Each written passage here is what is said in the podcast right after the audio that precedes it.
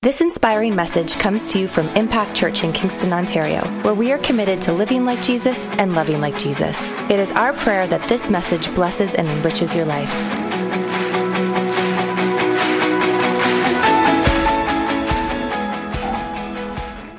Well, I'm just going to share just for a couple of minutes this morning. I'm not going to share very long, but I wanted to just kind of end our series that we've been doing in the month of December called Christmas Stories. And there's been a number of themes that we've covered over the last three Sundays. Uh, and I'm going to end on something that um, I believe God wants us to understand and experience this Christmas uh, like never before. And I'm going to talk this morning about the concept of enduring joy. Not just joy, but enduring joy. Joy that lasts for a very long time. I'm going to read uh, just the story. It says this A family during the Great Depression was unable to afford anything but the bare necessities. One day, news came that a circus was coming to town and tickets cost $1.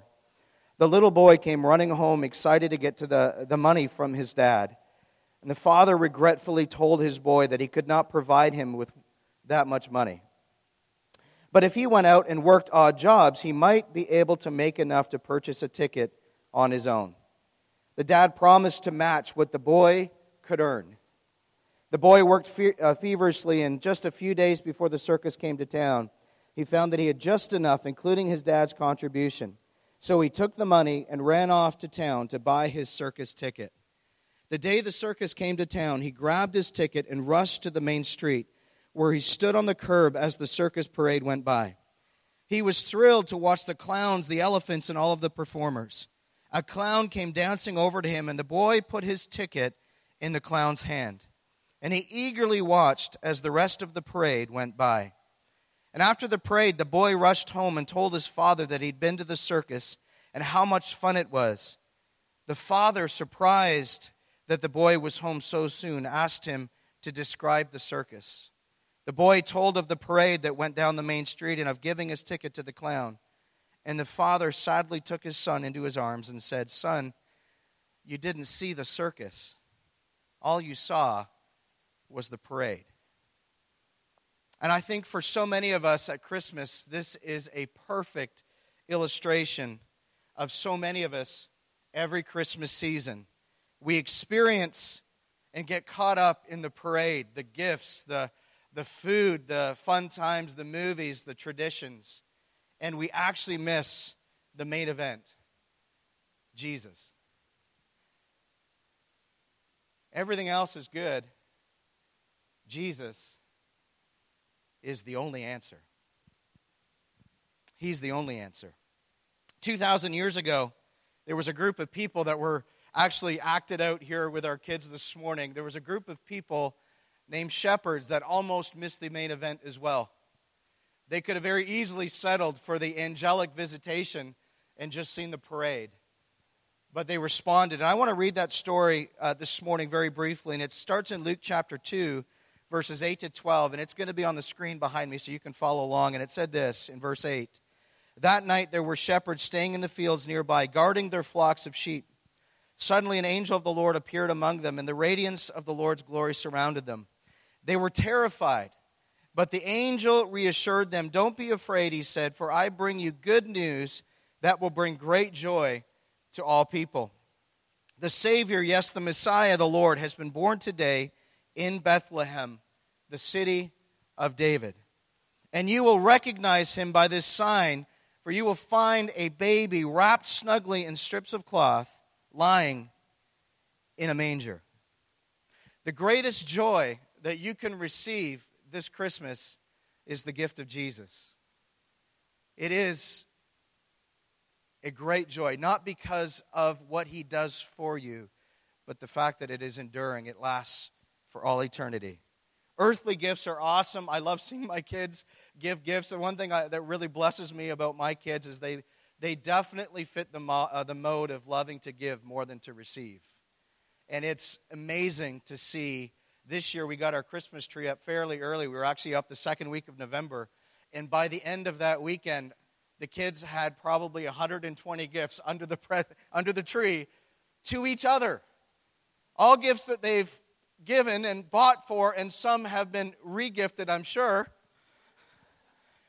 course, we've never seen that before, right? But they were so excited to give to one another. Earthly gifts are incredible, heavenly gifts are indescribable. Heavenly gifts give us great joy, not just for one day, not just for one season or even one week, but for all eternity. True joy is knowing for certain that your life is right with God and that you've received and experienced the gift of Jesus Christ, his Son, the Savior of the world. That is true joy. So, I want to talk very briefly about three thoughts or three concepts of what true joy means for us this Christmas. But I want to start with an incredible quote that has absolutely profoundly struck me in the last couple of weeks as I've been processing and thinking about this message. And it's an author by the name of Robert Rainey. I've never heard of him before. He's written a couple of theological books, um, but he made this statement in one of his books that has profoundly shaken my life. And it says this Joy is the flag which is flown from the castle of the heart when the king is in residence there. So, the question I have for you this morning is the king in residence in your heart? The King of Kings and the Lord of Lords is described in the New Testament, describes the Son of God, Jesus Christ, the Savior of the world. Is He in your castle, in the castle of your heart tonight? Have you planted your flag this morning? Because I tell you, if you have, the joy that you can experience is beyond description. No matter what circumstances go around, no matter what comes your way, it doesn't matter because enduring joy comes from Jesus Christ. Amen. There's three basic thoughts I want to share with you this morning, and then we're going to come into a close. And we've got some, I think, some refreshments and some goodies out in the uh, the foyer there. So feel free to stick around and and just connect and uh, meet some new people and make sure you eat all the food so it doesn't come back to my house because um, it will. It will. It will, and it won't last long, anyhow. Okay. But number one, the thought number one, or key number one this morning, is that Jesus brings joy to people who are in darkness. I don't know about you guys, but um, it's kind of hard to ignore what's going on in our culture right now. It's hard to ignore it politically, it's hard to ignore it culturally, um, it's hard just to kind of tune it out. It's hard to just uh, turn off our notifications on our, off our phone and not actually see or realize what's happening in the world. The reality is, is we live in a very dark world right now. We live in a world that is without hope. We live in a world that is frustrated, that is angry. We live in a world that is seeing the worst in every situation rather, than seeing the good in any situation. It's concerning on so many different levels. It's concerning to me as a pastor, but I'll say for myself, it's much more concerning to me as a father. Every generation has their own cross to bear. We all, generationally in this room, could tell each other the stories of how we grew up and the things that we experienced and, and, the, and the darkness that we experienced in the generational time that we grew up in. But I have never been more concerned about a generation than this one growing up now. Because what is being thrust upon them is utter darkness without answers, where every hope and every dream is temporal and changes depending on the circumstance. But Jesus came. He came to these shepherds in darkness. They came at night symbolic of our time and season today. I don't know about you, but I believe we're sitting in the darkness of sin. We're sitting in the darkness of addiction. We're sitting in the darkness of depression. We're sitting in the darkness of so many things anxiety, worry, anger, fear, rejection. There's so many things that we are sitting in the darkness of this morning.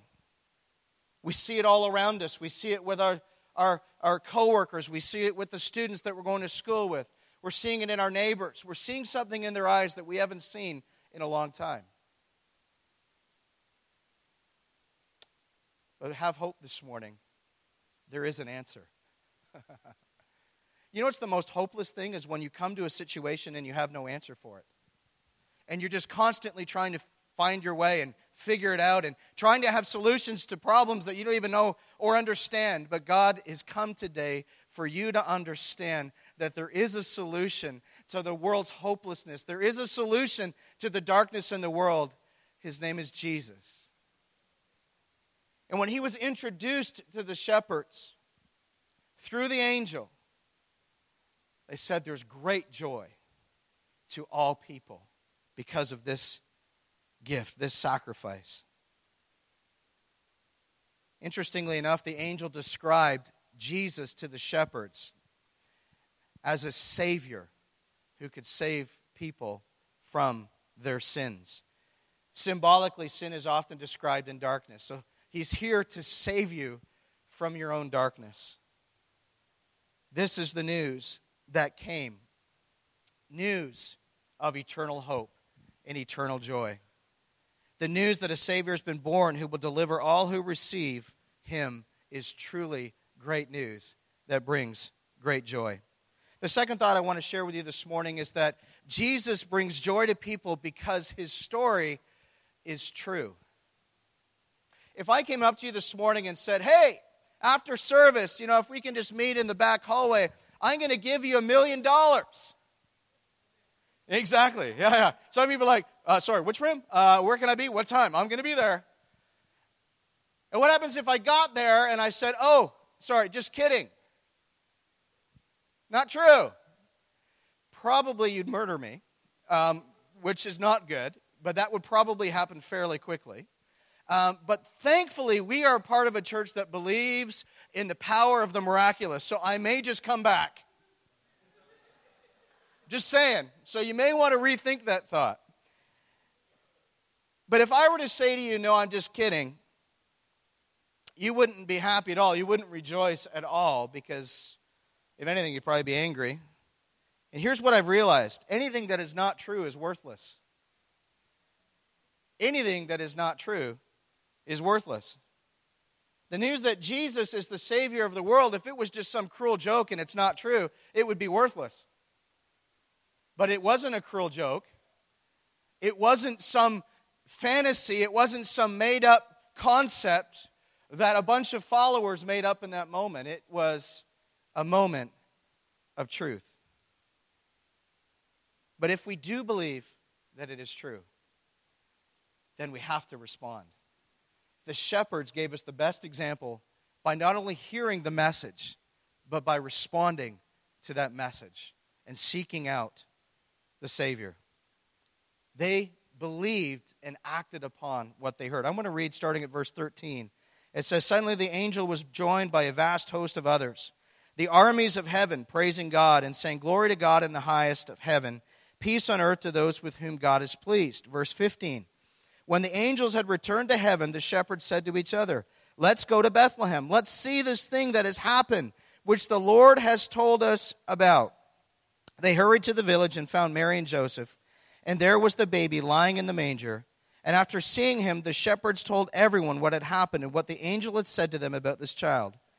All things, uh, all who heard the shepherd's story were astonished, but Mary kept all these things in her heart and thought about them often. The shepherds went back to their flocks, glorifying and praising God for all they had heard and for all they had seen, and it was just as the angel had told them. One of the things that I often ask myself is once the event is over, what do we do with it? Once Hands of Hope is over, do we just stop until we get to the next outreach? Or do we look for opportunities in our everyday lives to be Jesus practically to other people? And we all know the answer. But what happens when an event is over? What do we do with it? Do we take it as truth and do we live it out? Will we continue to glorify God the way the shepherds did? They actually came back and told a whole bunch of people. In other words, that moment was not isolated to a moment in time that affected their lives, that they saw something powerful, and then they moved on with their life. If truth has come in such a way that can transform your life, we don't have an opportunity or an option to neglect it or to throw it away. We have to receive it. We have to do something about it. Some of you here this morning may say, well, hey, can I just contemplate it? Can I just think about it over the holidays? Absolutely. Go ahead. But there comes a moment in your life where you've got to look at your life and you've got to look at your circumstance and you've got to say, is there more to life than this?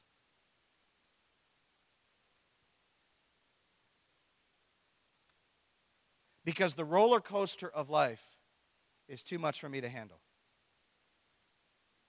There's got to be something other than what I've experienced that I can anchor my life to that will give true peace and true joy.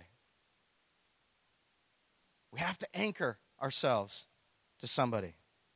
But if it's good news and it's true news, man, it's great news. I want to end with one thought here, my third thought.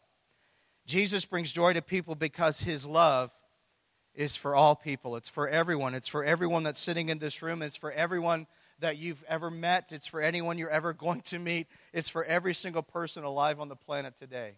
It's for all people. Luke chapter 2, verse 10, it says, But the angel reassured them, Don't be afraid. He said, I bring you good news that will bring great joy to all people.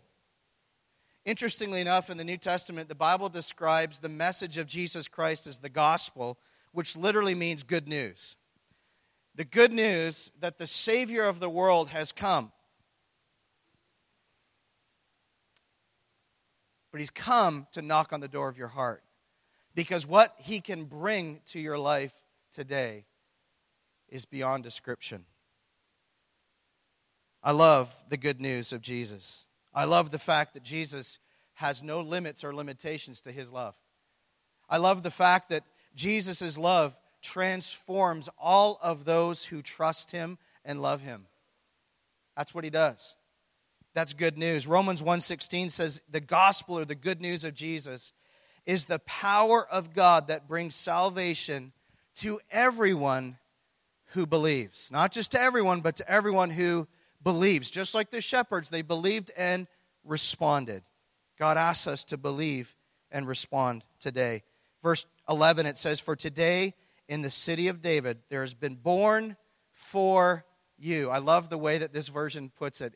Has been born for you a Savior who is Christ the Lord. This morning, I want you to do one very simple thing for me. I want you to put your name in that verse. that today, in the city of David, there's been born for you, born for Cameron, born for Sandra, born for you, a Savior. What's He here to do? He's here as a Savior to absolutely forgive you of your past. Some of you here this, this morning and you're struggling in your life, not because of what's happening currently, but what's been building up over years. And you have to understand today part of the greatest joy that you could ever experience is the concept that Jesus can forgive you and wipe away your past so that your present can be filled with peace and so that your future can be bursting with hope and enduring joy. That's the heart of Jesus for you this morning. But there's one thing that I've learned a gift, just like we're going to see on Tuesday, a gift only brings joy if it is received. Will you receive that gift this morning? Thank you for taking the time to listen to one of our messages from Impact Church. We hope and trust that this message encouraged you. If you want to find out more information about our church, check us out online at www.impactkingston.com.